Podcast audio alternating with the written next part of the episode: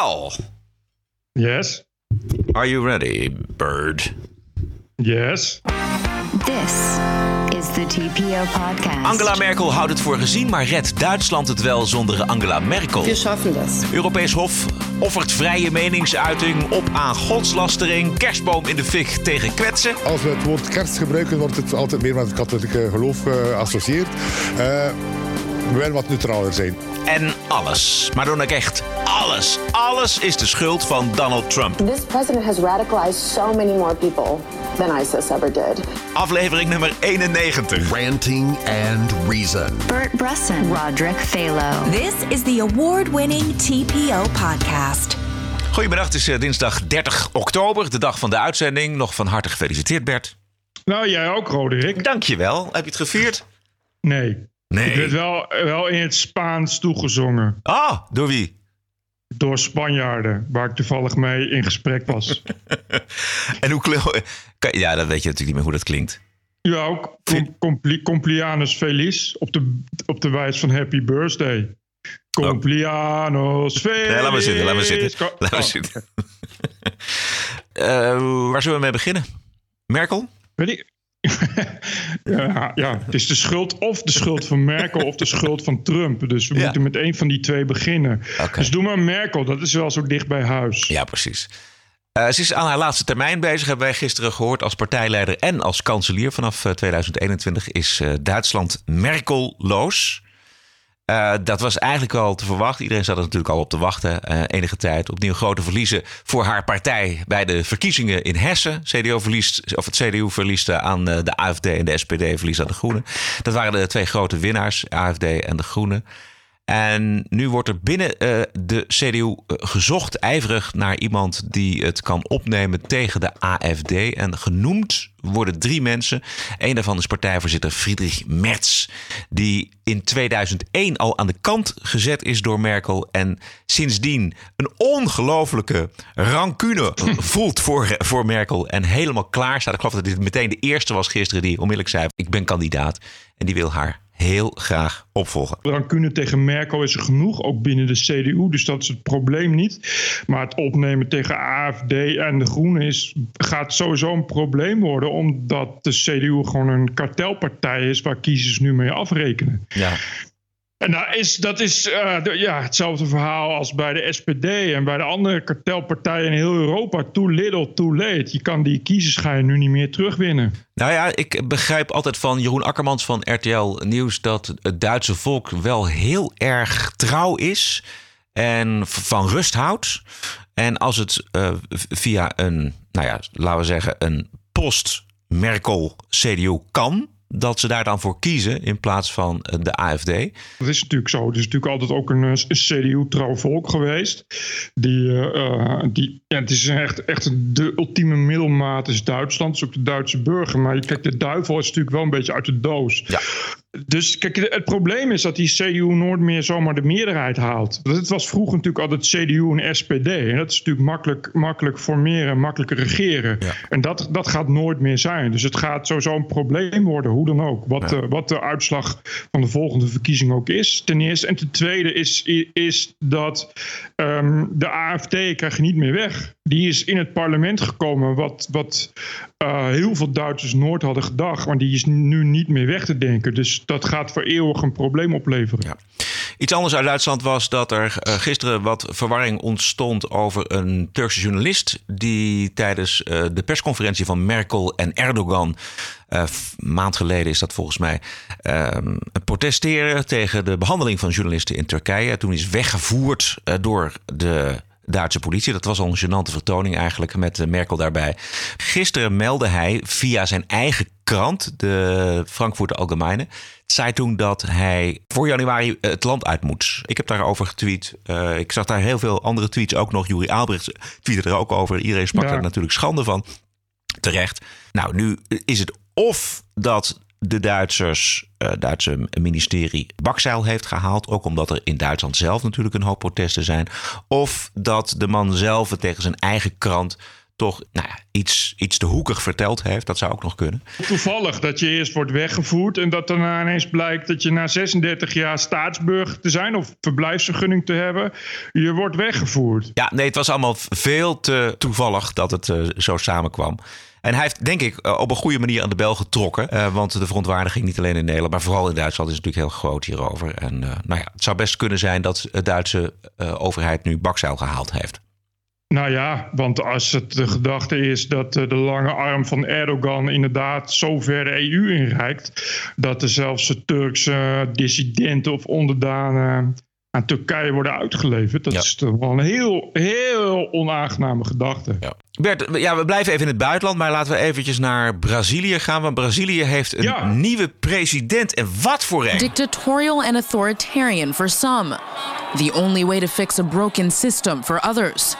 While not everyone agrees on how to qualify them, most agree that Jair Bolsonaro's policy proposals represent a break with the past 13 years of Brazilian politics. One of Bolsonaro's central campaign promises was to clamp down on corruption. Unlike his predecessors, he has never been charged or accused of graft. But some of his more controversial proposals surround his plans to tackle criminality.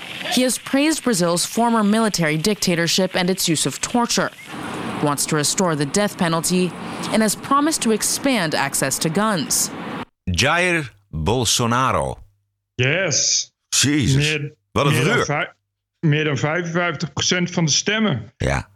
Dus dat is een eh, overtuigende overwinning. Wat, eh, ja, ik, ik, eh, ik hoor nu alleen maar, alleen maar links wat meteen... ik zag gisteren al iemand twitteren dat het een soort van genocide was. Nog voordat de man goed en wel is begonnen. En het is allemaal weer ook dezelfde retoriek als die we zien bij elke uitverkiezing van vrijwel elke populist.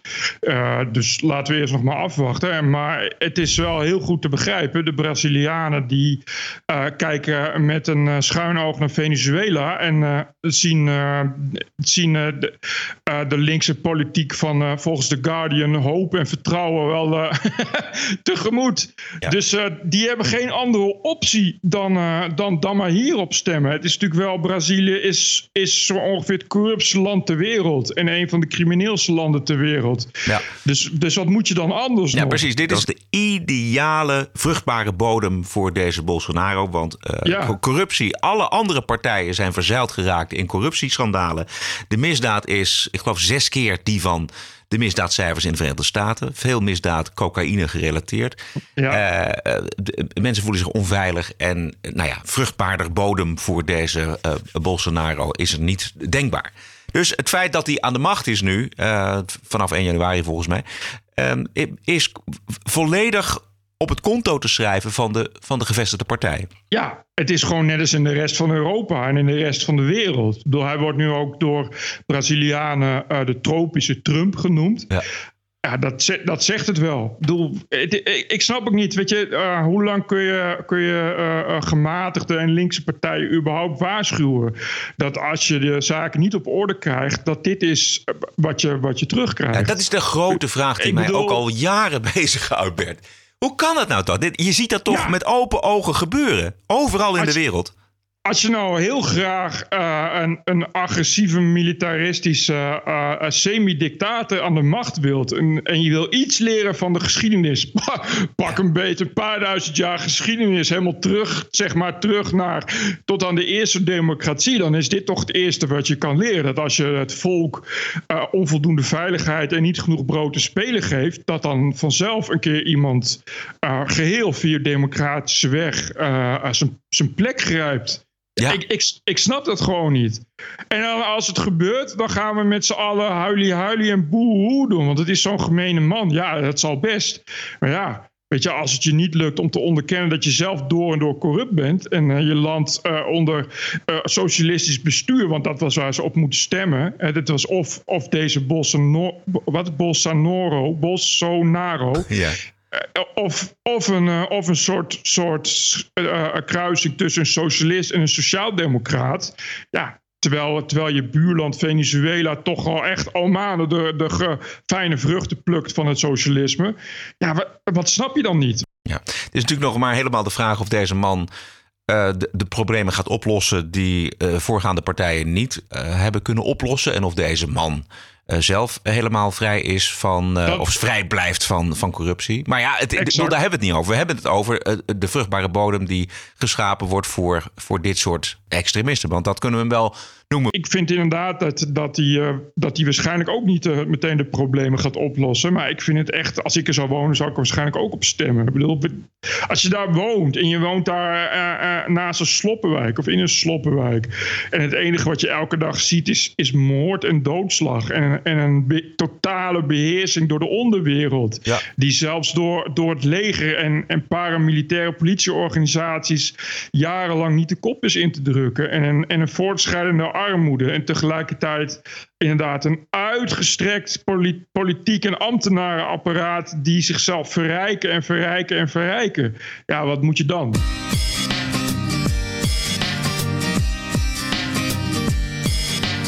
TPO Podcast. Een speciale uitspraak van het Europees Hof voor de Rechten van de Mens uh, stelt godslastering boven de vrijheid van meningsuiting. Daar gaan we het zo meteen over hebben, maar we gaan het eerst hebben over de angst om te kwetsen. Uh, die angst die draaide deze week over uren. We beginnen bij de onderburen in België. Kerstmarkten heet het daar uh, vanaf dit jaar wintermarkt. om mensen met een ander geloof niet te kwetsen. Als we het woord kerst gebruiken, wordt het altijd meer met het katholieke geloof geassocieerd. we willen wat neutraler zijn. Hebben jullie dan schrik dat jullie andere geloofsovertuigingen zouden schofferen als het kerstmarkt noemt? Ook op de kerstmarkt of de wintermarkt zoals gezegd, staan er veel kerstgerelateerde producten. Uh, we proberen dat voor de gezelligheid, de sferen allemaal te houden. Maar we willen eigenlijk niemand chaufferen en zo neutraal mogelijk zijn. Ja. Wat is er nu in godsnaam mis met een kerstmarkt, klinkt het bij de oppositie. Ik heb het zo'n beetje gehad met heel die discussies. Er was die Zwarte Piet-discussie. Stop daar nu eens mee. Blijf jezelf. En zeker dat kerstverhaal en het kerstgebeuren, dat zit zo ingebakken in onze Brugse, Vlaamse, West-Europese cultuur. Dus laten we dat maar zo houden. Ze zeggen nu ook vandaag uh, in Brugge zijn ze gekomen met nee, nee. Uh, het was altijd al wintermarkt. Want het begint voor Sinterklaas, dus dan willen we geen verwarring scheppen. Terwijl gisteren zei hij toch echt duidelijk dat het niet is om, om uh, mensen te kwetsen, ja. lees moslims. Uh, en ja, het is België, Vlaanderen, dus natuurlijk de meest politiek correcte van alle landen is, uh, is Vlaanderen. Ja. Het, is, ja, het is, het is um, ik zag van de week, nee, vandaag zag ik voorbij komen een tweet van Arnoud van Doorn. Die kennen ja. wij natuurlijk allemaal. Dat is, ja. de, dat is de bekeerde PVV'er in Den Haag. En hij zegt: Ik ken geen enkele moslim die een probleem heeft met het woord kerstmarkt. Nee. Hou eens op met die onzin en met je wintermarkt. Verzinsels van elitaire, witte, linkse niet-moslims. Exact. Is ook, moslims zelf kan het ook helemaal niet schelen. Ik bedoel, net alsof die niet gewend zijn aan kerst of zo. Nee, en, nee, nee, precies. Daar... Nee. En als je dan toch consequent wil zijn, weet je, dan, dan zeg je van nou ja, dan moeten we dus ook de naam van het suikerfeest en van Ramadan veranderen. Ja, ja. laten we dan alle religieuze feestdagen neutraliseren. Want, dat is heel want met het suiker. Precies. Ik bedoel, je kwetst het voor andersgelovigen. Dus dat ja. is dan ook andersom. Maar dat is ook dat je denkt: van, er is volgens mij nog nooit een moslim geweest die daarover heeft geklaagd. Nee. Weet je? Dus het is echt. En het, dat is het probleem: dat het van, altijd vanuit die mensen zelf gaat. Ja. Dus, en het is natuurlijk al jaren: is dit, soort, is dit gesteggel gaande. We hebben natuurlijk uh, de HEMA, die als eerste met seizoens, seizoenshazen komt in plaats van paashazen. En uh, voorjaarsdingen in plaats van, uh, in plaats van paasdingen. Weet je? Maar goed, het is dan een commerciële toko, dus dat begrijp je nog. Die denken van, nou, daar valt een slaatje uit te slaan. Maar ja, we hebben in Nederland inderdaad dit, dit soort geleuten. gaat natuurlijk al, ook al jaren in Nederland. Dat er ineens kerstbomen worden weggehaald bij scholen. Of dat het er dan ineens inderdaad winterbomen worden. Of seizoensbomen en kerststallen met problemen. Maar er is nog nooit een moslim die erover klaagt. Of het is een, die ene token moslim die altijd over alles klaagt, zal ik maar zeggen. Maar het is natuurlijk echt, de moslims klagen daar niet over. Want die zijn er in gewend. Sterker nog, je gelooft, gelooft of niet, vraagt aan een gemiddelde moslim. Die zijn juist heel tolerant ten opzichte van dat soort tradities. Omdat die tradities ook gewoon in hun cultuur verankerd staan. Ik bedoel, uh, uh, Jezus en profeten, die staan gewoon in de Koran. Dus daar gaan ze ook gewoon normaal mee om. Iedereen weet dat er gewoon kerst gewoon normaal uh, wereldwijd gevierd wordt. Ja. Dus het is heel raar om dat te zeggen. Oh, alleen de naam kerstmarkt, dat is kwetsend. Maar dan op die markt hebben we wel gewoon Casper. Dus dat zou dan ineens niet kwetsend zijn. Dat is Maar- natuurlijk nobody nee, fucking precies. cares. Nee, ik kan me gewoon zo voorstellen hoe dat dan gaat. Weet je, dat is zo'n commissie kerstmarkt. En die zitten bij elkaar. eh, en die, eh, er is dan één iemand die dan op een gegeven moment zegt... Ja, weet je wel, moeten we dat nou, moeten we nou wel kerstmarkt gaan noemen? Moeten we, kunnen we niet gewoon een wat neutralere versie eh, van maken... met alle gevolgen van dien? Want de man die je net hoorde in het fragment... dat is ook de hoofd van de organisatie van de Wintermarkt. Nog één keer. Als we het woord kerst gebruiken, wordt het altijd meer met het katholieke geloof geassocieerd. Eh, we willen wat neutraler zijn. Nee, het is ook alsof die man. Het- Alsof het katholieke geloof, alsof, dan, alsof moslims zeg maar überhaupt een issue hebben met het katholieke geloof. Alsof ze denken, oh de westerse cultuur is erg, maar dan ook nog het katholieke geloof, dat is veel erg. En elk jaar is een kerstmarkt, worden wij geconfronteerd met het katholieke geloof. Er is natuurlijk geen moslim die dat vindt, echt nooit, helemaal Nee, niemand. nee. Dit is, en dit is natuurlijk inderdaad een blanke babyboomer die wederom, zelfs Arnoud van Doorn zegt het al, nou als je Arnoud van Doorn gelijk moet geven, dan ben je toch al heel eind op weg, zal ik maar zeggen. Die, die inderdaad alvast voor alle 1 miljard moslims op de wereld besluit waardoor zij gekwetst worden. Precies. Ik als athe- atheïst, ik weet niet wat jij bent, maar ik ben een atheïst. Eh, Ja, ik voel ja. me elke dag geschoffeerd door Ja. eh, wat ik om me heen zie aan gelovigen, de ellende, de oorlogen, de haat. Als je dan echt Ja. ge- geen mensen wil kwetsen, pak dan ook de atheïsten mee. Maar dat is dus precies het punt dat je al weet dat dit echt alleen maar 100% virtue signaling is. Het gaat, het gaat natuurlijk helemaal niet om dat mensen gekwetst worden. Het gaat natuurlijk om dat je hiermee snel in de media komt. En dat je hiermee makkelijk een, een soort, soort hypercorrect, politiek correct punt kunt maken. Want als het gaat om kwetsen, ja, dan zijn, dan zijn de minderheid aan moslims in België elke dag gekwetst. België staat vol met kerken. In Antwerpen hebben ze een enorme gotische kathedraal. Nou, je zal daar wonen als moslim. Daar is elke dag heel gekwetst wakker worden. En ik heb nog, nog nooit iemand horen pleiten in Antwerpen voor het eh, opblazen van de kathedraal, omdat het anders kwetsend is voor moslims. Dus dat zal bij die kerstmarkt ook wel niet zijn. Het is natuurlijk nog veel stigmatiseerder om dat wintermarkt te gaan noemen. Dat is alsof er dus helemaal geen religie is. Dus gaat de moslim zich afvragen van, goh, wat gek. Hebben jullie ineens Jezus uit jullie leven verbannen? Zijn we daar net aan gewend? Mag het ineens niet meer? Het zou inderdaad goed zijn als ze daar een keertje mee gaan ophouden.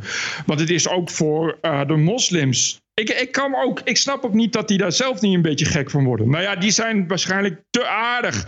Dat ze ze ook, ook te laten zien dat ze daardoor beledigd zijn. Die zijn zo gastvrij dat ze zeggen: Weet je wat, we laten die gekke Belgen en die rare Hollanders. die laten we maar gewoon lekker gaan. Ja, wij vieren, wij vieren onze, onze religie. Het is allemaal wel. Ja, precies. Eh, Toch wonen er ook wel verstandige mensen in Vlaanderen. Gelijkheid is ontzettend belangrijk. Maar gelijkheid wordt steeds vaker op een dwingende manier nagestreefd. Niet met politieke of economische argumenten, maar met morele. Het volstaat om je een slachtoffer van discriminatie te noemen om je gelijk te krijgen. Niet alleen staat dit sociaal-economische gelijkheid in de weg, ook de democratie wordt er niet beter van. En hier maak ik me erg zorgen om. Friedrich Nietzsche noemde dit moreel waarderen van slachtofferschap ressentiment. Ressentiment is niet alleen een gevoel, het is fundamenteler. Het is een manier om naar het leven zelf te kijken. De echte vraag is welke keuze je maakt. Wil je actief in het leven staan of wil je je in machteloosheid wentelen? Wie slachtofferschap cultiveert, put er vaak morele superioriteit uit. Die combinatie is het fundament voor ressentiment. Ja, we hebben het over kwetsen en de angst om eh, anderen te kwetsen. Dit is eh, Tineke Beekman, zij is filosofe. En zij eh, stond met een aardig filmpje, dit filmpje, op eh, de website Vrij van Nederland. Vrij Nederland. Precies. Of all places. ja, ik dacht ook. Die, beg- die beginnen ook wakker te worden. Ja, dat was inderdaad wel. eh, En dan ook nog een Vlaamse filosoof. Die, zal wel, eh, die zal wel een hoop vrienden hebben gemaakt nu in de, de Vlaamse academische wereld. Maar ze heeft wel 100% gelijk. Vooral het punt dat het vaak te maken heeft met morele superioriteit. En helemaal niets met gelijkheid of angst voor kwets. Ja. Zij komt nog met een aardig voorbeeld. In de Verenigde Staten heeft het recht om niet gekwetst te worden geleid tot censuur en zelfcensuur aan universiteiten. Heel wat ideeën, auteurs, denkers mogen niet meer aan bod komen. Want vrouwen mogen zich nooit ongemakkelijk voelen. Mensen met een seksuele oriëntatie die niet heteroseksueel is, moeten zich verzekerd weten van hun speciale waarden. En wie enig voorbehoud maakt bij de islam, zit meteen op de rand van kwalijk racisme. Een probleem van censuur is zo wijd verspreid dat de vorige president Obama de studenten zelfs tot de orde riep. En dat brengt ons bij uh, een Amsterdams onderwerp. Namelijk dat Jordan Peterson woensdag, dat is morgen, uh, komt spreken op de Universiteit van Amsterdam. En daar is ook al zo'n gedoe over. Ja, ik weet het. Er zijn uh, wetenschappers die vinden dat hij uh, niet mag komen. Wetenschappers en uh, studentenorganisaties. Of die vonden eerst dat hij wel mag komen. Want kennelijk zijn ze toch wel weer te laf om meteen tot censuur op te, op te roepen. Dat viel me ook op. Dus die hadden dan gevraagd dat er iemand anders bij moet gaan zitten. Ja. Omdat anders op de een of andere magische wijze mensen al automatisch zeg maar ja, getriggerd raken door wat Jordan Peterson zegt of zoiets. Want dat vond ik wel een goed idee. Dat vond, ik, vond wel niet, even de, los van de argumenten, maar ik vond het wel, als het, als het een discussie is. Ik vind Jordan Peterson sowieso leuker in discussie en met, met, met vragen. Dat programma is al met vragen. Dus dat nou. room for discussion is altijd. Het is één gast en dan een vraag stellen. Dus het is heel raar om dan ineens te zeggen, bij Jordan Peterson moet er iemand naast zetten. Bovendien, wie moeten ze ernaast zetten? Dat is wel, daar hebben ze ook niet over nagedacht. Want stel dat ze het wel hadden gedaan, dan krijg je dus een of andere geitenwolle sok met een knotje van de UvA naast Jordan Peterson. Ik weet niet of die mensen überhaupt wel eens een optreden van Jordan Peterson hebben gezien. Maar het hele feit dat Jordan Peterson zo populair is, is dat hij zo goed is in debat. Namelijk dat hij uh, al zijn tegenstanders uh, met, met weinig moeite onderschoffelt. En helemaal niet onder de indruk is van al het softe gelul waarmee, waarmee ze hem in een hoekje proberen te zetten.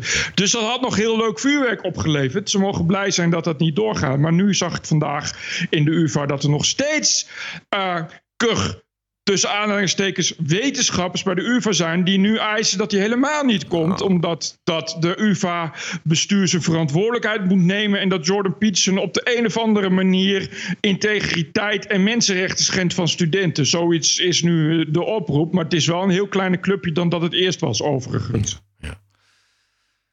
Wat moeten we met die, met die lijst met medewerkers? Nou, het is ten eerste, vind ik, uh, uh, moeten mensen heel duidelijk weten dat dit is ingestoken door een groep internationale socialisten. Uh, ik geloof dat het de groep Amsterdammers, bezorgde Amsterdammers, die is ontstaan nadat het duidelijk werd dat de Forum voor Democratie in de Amsterdamse gemeenteraad zou komen. Die groep bestaat dus uit diehard activistische internationale socialisten. Dat zijn dezelfde lui die ongeveer op elke demonstratie komen opdraven met hun irritante borden.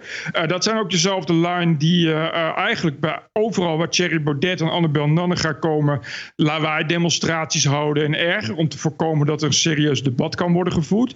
Deze mensen hebben nu ja, toch als op klassieke communistische wijze als agitator op te treden, ja, mensen onder druk gezet en opgezweept om daar tegen te demonstreren. En ik zag dat in de lijst van wetenschappers die tekenen zitten een aantal namen bij die inderdaad echt bekend zijn ook onder internationale socialisten. Die dus inderdaad eigenlijk als wetenschapper ook niets anders doen dan uh, panden kraken en vastgoed bezetten en meer van dat soort extremistische zaken. Bovendien, de studentenorganisaties die genoemd werden, zijn dus inderdaad nou, de jongere organisaties van de SP en meer van dat soort lui. Uh, ja, het zijn allemaal van die student unions die eigenlijk nog maar een paar jaar bestaan en meegekomen zijn op de golf van social justice warrior activisme uit Amerika. Ja. Dus het is echt een selecte groep van diehard extreem links wat hier probeert de boel onder druk te zetten. En dat op een universiteit. Mooier kunnen we de politiek correcte bubbel eigenlijk niet laten zien. Ik hoop dat eh, de Universiteit van Amsterdam het live streamt allemaal woensdag, morgen dus. Oh, goeie. Uh, ja, ik hoop dat dat uh, daadwerkelijk gebeurt. Nou ja, Veel plezier iedereen uh, morgen. TPO Podcast. Ja, we blijven nog eventjes bij het kwetsen. Want het uh, loopt toch ook echt dun door de broek bij die grote, stoere, duurbetaalde bazen van de grote, stoere Amerikaanse televisienetwerken. Zometeen het ontslag van Megyn Kelly, maar eerst The Simpsons. All right, here's your last question.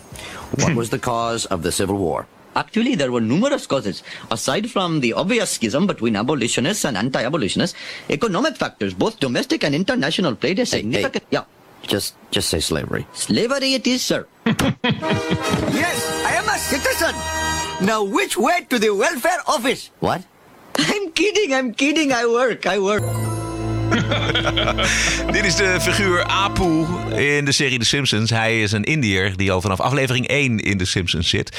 Maar er is de laatste tijd heel veel protest tegen de figuur van Apu. Uh, via social media. En, maar ook uh, er is een documentaire gemaakt met de titel The Problem with Apu. En het probleem met Apu is voor de documentairemaker en de protesters op social media dat Apu een stereotype is waarom gelachen wordt.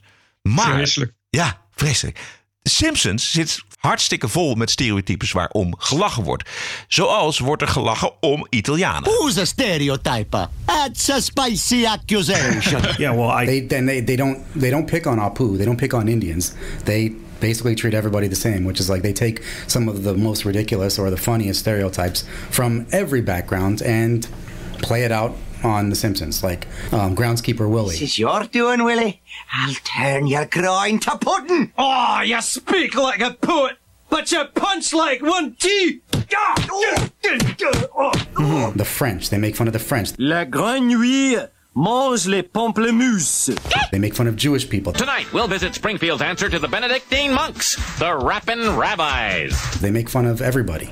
And it's nothing harmful. Hapu's a nice guy.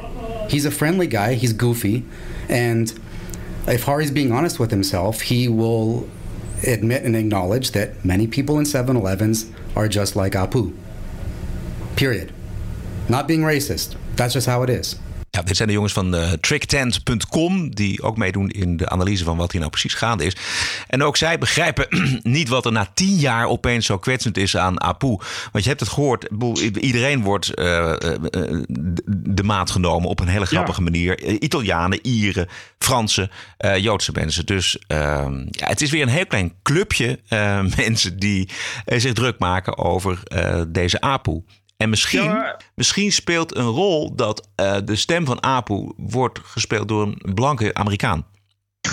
ja, dat mag natuurlijk niet. Want dan, uh, nee. dat is dan weer extra kwetsend. Na tien jaar. Maar wat uh, gaat Apu er nu uit of zo? Want ik kreeg er iets van mee, maar niet helemaal. Dus ja, te, enlighten me. Nou ja, de televisiezender Fox die wil nu Apu uit de serie schrijven. Ze gaan de personage Apu volledig laten verdwijnen. Niet met een groot afscheid, uh, maar geruisloos. ze willen zoveel mogelijk ja, controverse vermijden. Dat is wat ze willen. En dat nou is gruwelijk. Maar dat is, dat is toch het einde van de Simpsons. Bedoel, dat is het einde van de creativiteit. Dat is het einde van films, van de kunst, van, van muziek.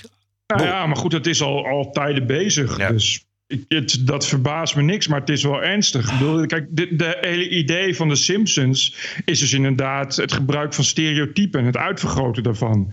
Dat is de hele grap van de Simpsons. Als je, ja. als je stereotypes gaat verbieden, dan, dan is überhaupt de Simpsons niet grappig meer. Nee. Bovendien, uh, ik weet het niet, maar dan, uh, dan hebben ze kennelijk nog nooit South Park gekeken. Ik uh, dat, bedoel, als, als, dit, als dit al kwetsend is, dan moet South Park wel, wel tien keer kwetsender zijn. Dat gaat, dat gaat, dat gaat echt voorbij nog aan, aan stereotypen. Daar worden gewoon keiharde jodengrappen gemaakt door Cartman bijvoorbeeld. Okay. Dat is gewoon een soort, soort cultuurkammer. Een beetje, een beetje sociaal realisme moet je dan gaan maken als kunstschilder of zo. Wat heb je daar nou aan?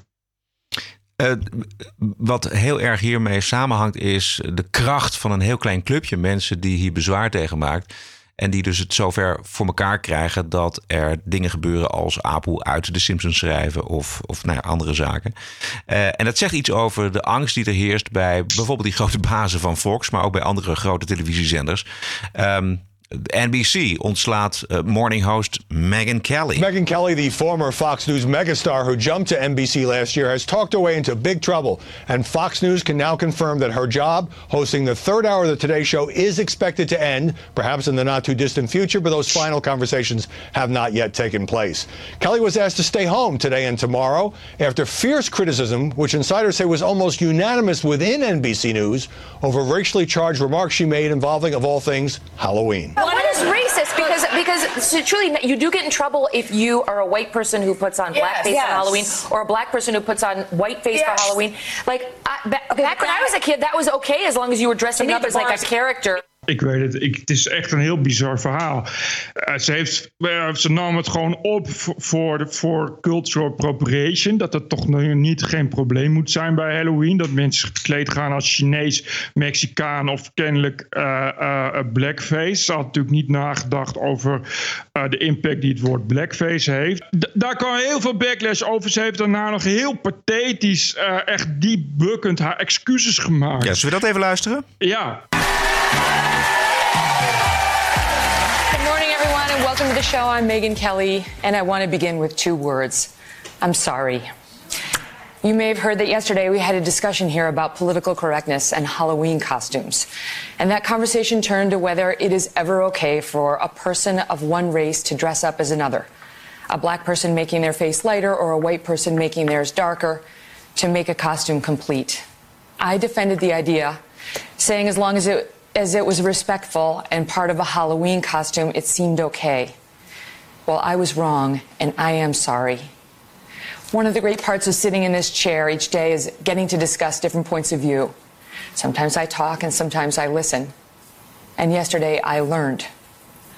I learned that given the history of blackface being used in awful ways by racists in this country, it is not okay for that to be part of any costume, Halloween or otherwise. I have never been a PC kind of person, but I do understand the value in being sensitive to our history. Ja, nou, ja oké, goed. Ja. Oh, dit, dit, dit, dit was, het was eh, niet om aan te zien. Eh, Misschien is ze hierom ontslagen. Ja, dat zou ik nee, weer begrijpen. Er speelt meer, eh, Bert, da- daarover zo meteen. Maar wat ik heel tenenkrommend vond aan dit fragment... waarin zij dus naar de, in de camera kijkt en excuses aanbiedt. Maar dit, was, dit, was, dit is wat je ziet in een showtrial. Dit is wat je zag in, in, in de Sovjet-Unie. Dit is wat je zag. In, in iedere dictatuur zie je dit. Mensen Juist. die hun reputatie en hun baan proberen te redden... eh, via dit soort schuldbekentenissen. Terwijl... Gedwongen. Ja, het is enorm met een jacht, Ja, Terwijl er iemand met een, met een Kalashnikov op de achtergrond staat. Ja. De discussie, zeg, ik geloof wel dat de blackface, anders dan in Nederland, maar is daar wel een zeer controversieel figuur. En dat komt omdat blackface eh, werd opgevoerd eh, bij toneelvoorstellingen. Omdat er helemaal ja. ja, geen zwarte mensen eh, acteur konden zijn en niet, niet, eh, niet zelf konden spelen. En dus werden blanke mensen zwart gesminkt en eh, maakten grappen over zwarte mensen. Dat is niet waar het over gaat volgens mij. Volgens mij Nee. zijn zij gewoon, dat was vroeger normaal. Er is dus heel wat veranderd in de afgelopen tijd. Volgens mij is er helemaal niemand in Amerika die dat de afgelopen 30 jaar überhaupt ooit heeft gedaan. Voor de lol als cultural of voor de lol met Halloween je verkleden als black minstrel of somebody. Ik bedoel, dat is inderdaad al, al jaren beladen in Amerika. Maar ze, ze, ze zei gewoon, ja, vroeger gebeurde dat. Ja, nou, dat is, zij is ook al ouder, dus dat is, dit is niet zo raar. Maar het is niet dat ze zei, lang leven blackface of zo. Dat zei ze helemaal niet. Maar er speelt, er speelt veel meer. Want ehm, wat ik begrijp is dat Kelly echt al enige tijd niet lekker lag bij de, de leiding van NBC. Haar show scoorde. 3 tot 400.000 kijkers minder dan het team dat, dat, dat het tijdslot eerder had. En, Oh. ja, en, en Kelly omarmde ook de MeToo-beweging uitdrukkelijk. Terwijl er mannen in de leiding van NBC hele en halve beschuldigingen aan hun broek hadden vanwege MeToo. Dus ze lag echt heel erg slecht bij, bij de NBC-leiding. En die hebben gewoon dit aangegrepen als een mogelijkheid om haar te ontslaan. En dat is ook wat er gebeurt. Wauw, Ja. dit, is, dit is niet best. Dit zegt vooral heel veel over hoe slecht het gaat met, die, met dit soort zenders. Ja, en, en hoe echt- duur het een is. clusterfuck. Ja, ja, een enorme clusterfuck. En wat zij krijgt, ze, heeft, ze had een contract voor drie jaar volgens mij. En Ja, ze krijgt 60 miljoen of zo. Ja. 90 miljoen, wat was het? Ja, 60 echt, miljoen. eh, echt, Ja. echt een ontslagvergoeding dat je zegt... oh, nou, daar wil ik ook wel een blackface-opmerking voor maken. Ik bedoel, Ja. Ja, het is toch... eh, ja, nee, ja, die hoeft ook niet meer te werken. Ik, ik, Nee. die- die- nee, maar die komt ook niet meer aan het werk, eh, eh, heb ik het eh, idee. Tenminste, dat is ook het commentaar wat ik hoor. Het wat is een best beetje. sick is, hoor. Ja, het is Dat ontzettend sick. Want het, maar het is een beetje het idee, Bert, dat, dat merken niet willen worden geassocieerd met controversiële figuren. Dat is dus net waar, waar we het bij de Simpsons over hadden. Dat uiteindelijk is er dus niks meer. Dan krijg je dus Ja. ja. dus sociaal realisme. Dan krijg je elke dag exact hetzelfde met de bejubeling van de multiculturele samenleving en de diversiteit. En geen kritische vragen. En ook geen kwetsende grappen. Ja, ik weet niet, maar ik denk niet dat je dan eh, alsnog eh, meer dan 400.000 kijkers gaat halen. Ik bedoel, eh, dat is het grote probleem. Dat merken zeggen van. Dat, dat uitgerekend merken die zich juist door zich te binden aan controversiële ideeën en controversiële dingen. Juist bestaan. Op het moment dat. Ik bedoel, ik snap dat je als HEMA en als UNOC zegt van. Nou, eh, we hebben niet echt behoefte aan, eh, aan, aan problemen over blackface. Of, of weet ik veel wat. Dat snap ik. Maar dat je als televisiezender toch een creatief bedrijf zal ik maar zeggen, waar, je de, waar je de kijkcijfers juist haalt uit controversiële onderwerpen. Dat je gaat zeggen, nou, eh, we hebben liever niet, eh, we hebben liever niet, eh, dit is de enige, dit was de enige host, zeg maar, zo'n beetje nog in, in Amerika die, die bereid was niet politiek correct te doen. En daardoor dus inderdaad interessante gasten en interessante gesprekken had. Als je die dan ook wegstuurt onder het motto: ja, we willen graag, we willen graag iedereen gelijk geschakeld politiek correct hebben, dan blijft er weinig spannends over. Dus einde kijkcijfers. Dat is natuurlijk ook wat er dus, dus massaal gebeurt. in Ja, de nou, laten we hopen dat de markt eh, de boel goed op een goede manier corrigeert, zou je, zou je zeggen. Weet je, wel. ik kan me best voorstellen dat dit nu even een periode is. Maar laten we, laten we in godsnaam bij zinnen komen. En eh, de vrijheid die nodig is voor eh, interessante en creatieve producties, laten we die eh, niet met het, met het badwater weggooien. Nou ja, ik maak me wel zorgen. Want als je ziet wat er eh, tegenwoordig door, eh, door Netflix wordt geproduceerd, is, is ook, dat is ook alleen nog maar, eh, alleen nog maar Braaf. Een, verplicht, een verplichte neger, een verplichte lesbische scène, een verplichte homoseksuele relatie, een verplichte boodschap over inclusiviteit. Het is soms echt niet meer te harde gewoon. Serieus, ik zat laatst een film die heette, ik geloof, Extinction. Nou, dat was dan een trailer. Dat zou dan gaan over een invasie van aliens en dat soort dingen. Dus ik kijken. Op zich best een leuke film. Bleek toch gewoon een één op één boodschap te zijn tegen Trump. Over de manier waarop Trump eh, een boodschap, eh, eh, of zijn boodschap verspreidt tegen illegal aliens. Dus een soort, soort, soort democratische, ultralinkse boodschap. En dan kijk je naar een hele fucking film voor om op het eind te worden geconfronteerd met een soort Michael Moore moralisme. En dat, en dat zie je steeds vaak. Echt waar. Kijk, ga maar na. Alles wordt nu geproduceerd wordt in, in Netflix. Zit allemaal, is het heel braaf uitgezocht van is het niet te blank? Is het niet te heteroseksueel? Is de hoofdrolspeler, heeft hij wel een handicap? Tja, ik maak mij daarover wel zorgen. Want kennelijk is dat voor Netflix is dat commercieel aantrekkelijk. En er is natuurlijk een hele generatie millennials die zo is opgevoed, die dat, die dat accepteert. Ja, Sterker nog, die dat wenst. Ja, die, en die hebben dus überhaupt nog geen cre- creativiteit. Want dat zijn millennials. En die gaan dus. Die zien dit dus voor creativiteit. Dus de komende jaren krijgen we alleen nog maar dit soort verschrikkelijke uitgepoepte shit. Kijk maar wat er gebeurt in eh, welke film is het ook weer? Heet die Black Panther? Of, of Black? Nou ja, in elk geval een hele bekende film met een, eh, met een superheld. En dat is, die is dan zwart. Nou, die is helemaal gehyped. En dat is echt. Maar dat is wel echt een box office eh, record. Ultra high van eh, 100 jaar. Dus die filmmaatschappijen, die weten wel waar het grote geld ligt de komende tijd. Ja. ja. Nou ja, nu we toch in Amerika zijn. The FM Talk Station. The Rush 24-7 Podcast. Los Angeles. Now, America's most exciting radio talk show. The Savage Nation. And we're here. How the hell did we get here? TPO Podcast. News Talk Radio 77. WABC. New York City. Ja, de Verenigde Staten die hebben de afgelopen week te maken gehad met bombrieven en met de moordpartij in een synagoge in Pittsburgh, waarbij elf mensen in koele Ja. bloeden zijn vermoord door een 46-jarige antisemiet Robert Bowers. De man van eh, de bombrieven was ook iemand met extreemrechtse haatgevoelens. Hij had het gemunt op eh, democratische politici en op een verslaggever van CNN. En deze twee mannen die hebben hun daad weliswaar zelf uitgevoerd, maar de schuld ligt bij, Bij Trump. Trump. Vragen en suggesties met het doel Trump verantwoordelijk te maken. Ik heb een heel rijtje eh, eh, verzameld, Bert. Oh, Eh, bonanza. Dus, bonanza. Maar we- we- we- er zit ruimte tussen om daar eh, commentaar op te geven. Bij CNN probeerden ze het notabene met eh, de rabbi van de synagoge... waar de aanslag had plaatsgevonden. Yeah. Do you blame anyone for what happened there at the Tree of Life beyond the gunman? Juist. I don't really foist blame upon any person. Um, hate does not know re- religion, race, creed, political party. It's not a political issue in any way, shape, or form. Um, hate does not know any of those things. It exists in all people. But can hate be cultivated? Can I mean what we're struggling with today is maybe hate's in all people, maybe it's dormant. What lights the match of hate? Eh, Ze zegt, misschien is het latent aanwezig en misschien is er iemand nodig die die haat doet ontvlammen. Ja, en, en, ja, ja. Maar goed, de rabbi die verwijst eh, eh, in zijn antwoord opnieuw naar een bijbeltekst en tot teleurstelling van CNN. eh, niet naar de president dus. Veel. CNN-verslaggever, ster-verslaggever moet ik zeggen, Jim Acosta. Die wil het graag over zichzelf hebben. Uh, for the record, uh, which outlets uh, that you and the president uh, regard as uh, the enemy of the people?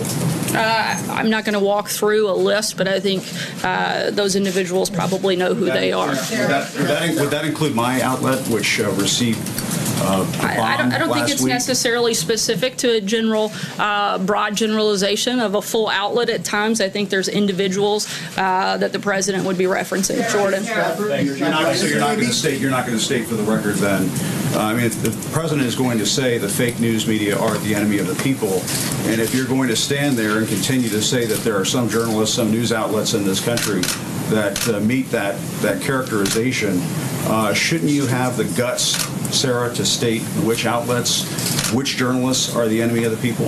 I think it's uh, irresponsible of a news organization like yours to blame responsibility of a pipe bomb that was not sent by the president. Not just blame the president, but blame members of his administration uh, for those heinous acts. I think that is outrageous, and I think it's irresponsible.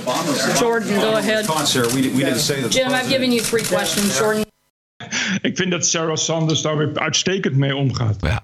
Eh, zelfde persconferentie, volgende vraag. But he's also harshly attacked some of the very people that received those pipe bombs. And this morning, suggesting that the news media is responsible for, for the anger in the country. How, how does he do that when, in the case of the pipe bomber, this was somebody who went to Trump rallies. This is somebody who had a van covered with, uh, with, with uh, attacks on the media and praise for, for the president. Um, uh, the the shooter in Pittsburgh is somebody who was uh, provoked, it seems, by the uh, caravan that the president has spent so much time talking about. Why, why is he out there? When you say he's trying to unite the country, why is he out there The very making first, these Jonathan, the very first thing that the president did was condemn the attacks both in Pittsburgh and in the pipe bombs. The very first thing the media did was blame the president and make him responsible for these ridiculous uh, acts. That is outrageous. That that would be the very first reaction of so many people across this country. The I'm not finished. The only person responsible for carrying out either of these heinous acts were the individuals who carried them out. Exactly. Exactly. Ik vind, e- ik vind echt. Ik, het lijkt Jim Acosta, het enige wat hij doet is inderdaad, is inderdaad zeggen Trump is schuldig. Hè? Trump is schuldig, hè? zeg maar Trump is schuldig. Hij, neemt niet eens meer de moeite om überhaupt nog eh, verslag te doen van wie überhaupt die aanslagen heeft gepleegd. Het is gewoon allemaal Trump. Op een of andere magische wijze zijn al die mensen eh, waren zonder Trump waren dat allemaal eh, eh, lieve zoete bloemetjes en was het aarde een paradijs. En het is een soort aangestuurd door Trump. Het is echt, echt bizar. Eh, en als het zo is dat eh, die mensen aangestuurd worden door Trump, door wat Trump zegt, door de zogenaamde haatverspreiding van Trump, dan mag je toch afvragen wat dan CNN allemaal niet voor haat verspreidt. Ik bedoel, als je ziet wat voor, wat voor ontzettende haat die mainstream media elke dag over Trump eh, en Trump-aanhangers verspreidt. Dan is het toch wel heel knap dat je dan zo lang volhoudt om de hele tijd naar Trump zelf te wijzen. Als je dat zo erg vindt. En als je eh, in twijfel trekt of Trump misschien eh, wel of niet voldoende de boel bij elkaar houdt. Zou je misschien daar juist als media, waarvan je toch altijd zelf dan vindt eh, dat de media heel belangrijk is voor de binding van de maatschappij. Of je daar misschien zelf ook iets aan bijdraagt. Bij NBC gaat het niet om wat Trump gezegd heeft, maar wat hij niet gezegd heeft.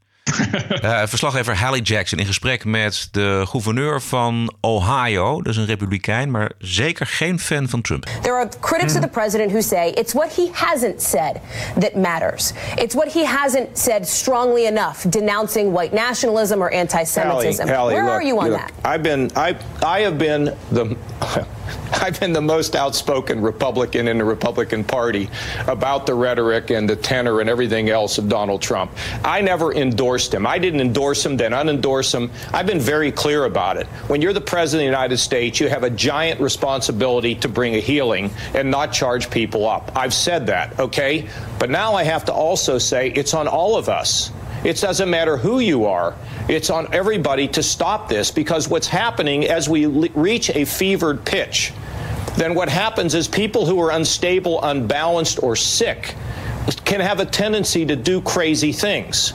De bagger En de manier waarop verslag wordt gedaan de laatste tijd is echt, echt absurd. Dat is, bedoel, er staat soms wordt geen eens meer moeite gedaan om überhaupt nog objectiviteit eh, eh, te fijnsen. Ik lees soms echt stukken dat ik, dat denk van, ja, je, je had er net zo goed opinie boven kunnen zeggen. Ja. Daar staat er dan ineens ook, ook echt over iets wat er echt totaal niet over gaat, wordt er dan ineens Trump bij betrokken. Dat je denkt van, huh? Dat is echt een, echt een, echt een van een neutraal artikel wat echt, ja, weet ik veel, over, over het vetgehalte van pinda's gaat. Ja, ja. Ik krijg ineens een zin met, ja, president Trump heeft toen en toen dit gezegd over pinda's. Ja. Dat je, dat je denkt van, what the, what the fuck? Wat heeft het hier nou mee te maken? Het is echt gewoon niet normaal met die obsessie die, die er is met Trump. Ja, maar het zorgelijke is dat er geen enkele vorm van retrospectie is bij, bij journalisten. Eh, nul. Nul. CNN probeert het nog één keer bij de ambassadeur van Israël, Ron Dermer. You introduced uh, politics here. Let's let's get you to weigh in on the conversation that's been happening uh, since this uh, happened yesterday about the president and responsibility. Now, the only person responsible for what happened here is the man who pulled the trigger. That's right. He's the person who's responsible for the deaths. But to what degree do you believe, as some of the president's critics have said, that he's responsible for the environment that would have fed some of what we're seeing, this growth in anti-Semitism, based on some of his rhetoric? I have to tell you, Victor, I've been following anti-Semitism all of my adult life. I have never heard a strong, a stronger statement than the statement the President of the United States made yesterday. He said at his rally in Illinois that if you are going to try to destroy the Jewish people, we're going to destroy you. I've never heard a non-Israeli figure anywhere, not a European leader, not an American president, ever say such a strong statement condemning uh, anti-Semitism. And I think one of the reasons why is that anti-Semitism hits the president close to home. His whole fam, his family, his daughter and his son-in-law, his grandchildren are Jewish. TPO Podcast. Bert, we moeten het nog eventjes hebben over ehm, wat er in Oostenrijk gebeurd is en het Europees Hof. Eh, leg je even uit wat er aan de hand Er is. was iemand in Oostenrijk die eh, had gezegd dat de profeet een pedofiel was. Want hij trouwde met Aisha, ik geloof op negenjarige leeftijd of elfjarige leeftijd. Hoe dan ook, hij trouwde, eh, de profeet Mohammed trouwde ooit heel lang geleden met een zwaar minderjarig meisje. Wat hem toch enigszins een pedofiel maakt. Het is toch een beetje de definitie klopt. Die vrouw had dat ergens gezegd en werd daarvoor aangeklaagd en moest een boete betalen. Die vrouw heeft het hoger opgezocht.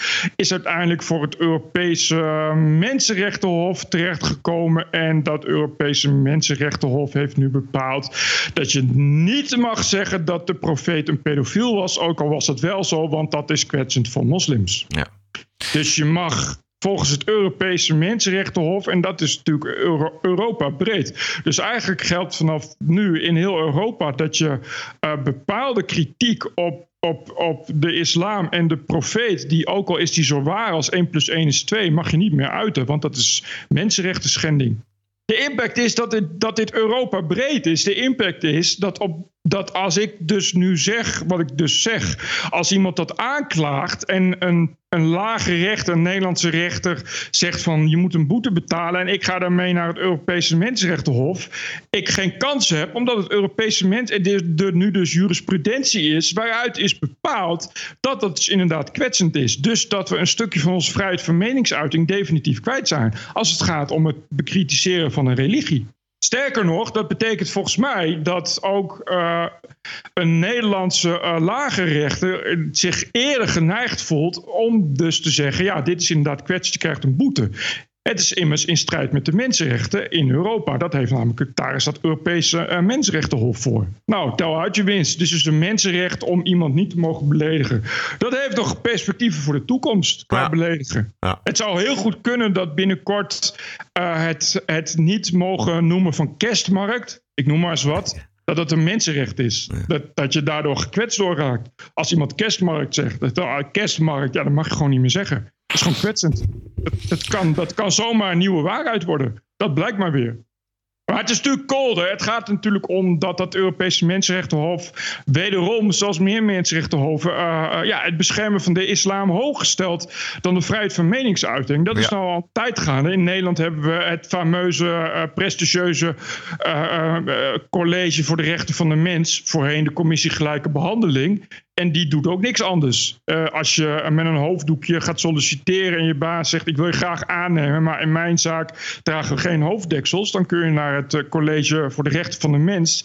En geheid dat die zeggen: Ja, is schending van mensenrechten. Moet wel kunnen. Die doen namelijk niks anders dan moslims beschermen, zo'n beetje. En dat zien we de hele tijd gebeuren. En op deze manier, als je echt uh, uh, angst hebt voor het uithollen van mensenrechten, moet je het zo doen. Dit is nou dus waarom uh, populisten, ook in Brazilië hoor je dit. In Brazilië zeggen mensen dus altijd al hardop. We zijn het zat met die mensenrechten. Want de reden dat misdadigers niet kunnen worden aangepast, is de hele tijd dat, dat mensen zich beroepen op mensenrechten. Dus stemmen ze op iemand die zegt: ja, fuck you met je mensenrechten. Ja. Weet je, de, ik kijk naar, kijk naar Filipijnen. Daar stemmen mensen op Duterte. Ja. Iemand als Duterte die eigenlijk geen moeite heeft om iedereen die zowel drugs gebruikt of drugs dealt zonder vorm van proces dood te schieten. Is gewoon gestemd. Weet je, dat is een president die gewoon verkozen is. En de reden dat dat gebeurt, is omdat mensen daar al jaren roepen: we zijn de criminaliteit zo zat we zijn nu klaar met dat gelul over mensenrechten. En die geluiden hoor je in Europa ook steeds meer. En dat komt mede hierdoor. Op het moment dat jij een mening geeft, dat ze dan zeggen: nee, dat is mensenrechten. Jij mag dat niet zeggen. Ja, de mensenrechten gaan boven het uiten van een mening. Maar omgekeerd is dat natuurlijk nooit zo. Weet je, het is, het is, nooit zo dat jij dus inderdaad, wat, je, wat jij uh, er straks ook al als voorbeeld gaf, dat je dan als ATS kan zeggen: hey, ik ben best wel gekwetst mm -hmm, door, het feit, ja. door het feit dat ik de hele tijd kerk en moskeeën in mijn straat zie. Denk maar niet dat dan het Europees Mensenrechtenhof ooit gaat zeggen: Nou, begrijpen we wel. Het moet maar eens afgelopen zijn met het bouwen van kerken en straat. Zo nee, werkt het. Het nee. is altijd voor Precies. religie. En dat Juist. is het probleem wat nu wordt gecreëerd, is dat je op een echt en ook op pijlsnelle wijze. Als je een voedingsbodem wil voor, voor nog meer, nog meer uh, uh, Braziliaanse presidenten en nog meer populisme, dan moet je vooral dit soort dingen doen. Tot zover aflevering nummer 91. Vindt u dit leuk, dit geluid? Uh, of vindt u dit een belangrijk geluid? Steun ons dan met een donatie. Dat helpt ons en de podcast. En uiteindelijk u zelf natuurlijk ook weer. Ga naar tpo.nl slash podcast.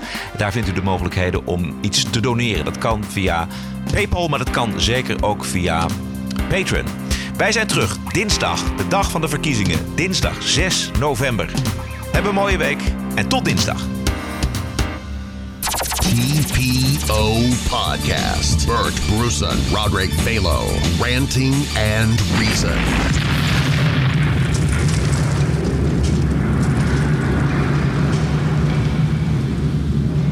This has nothing to do with elections. And I've been saying this long before election. I've been saying this before I ever thought of running for office. We have to have strong borders. If we don't have strong borders, we don't have a country. I think I think the president has made it clear that border security is national security. That is direction we've given. That's the direction that we're marching to. Our orders are very clear. We are engaged. We're here to support CBP, uh, and we're going to secure the border. TPO Podcast. The award winning TPO podcast can be heard on the No Agenda stream at noagendastream.com.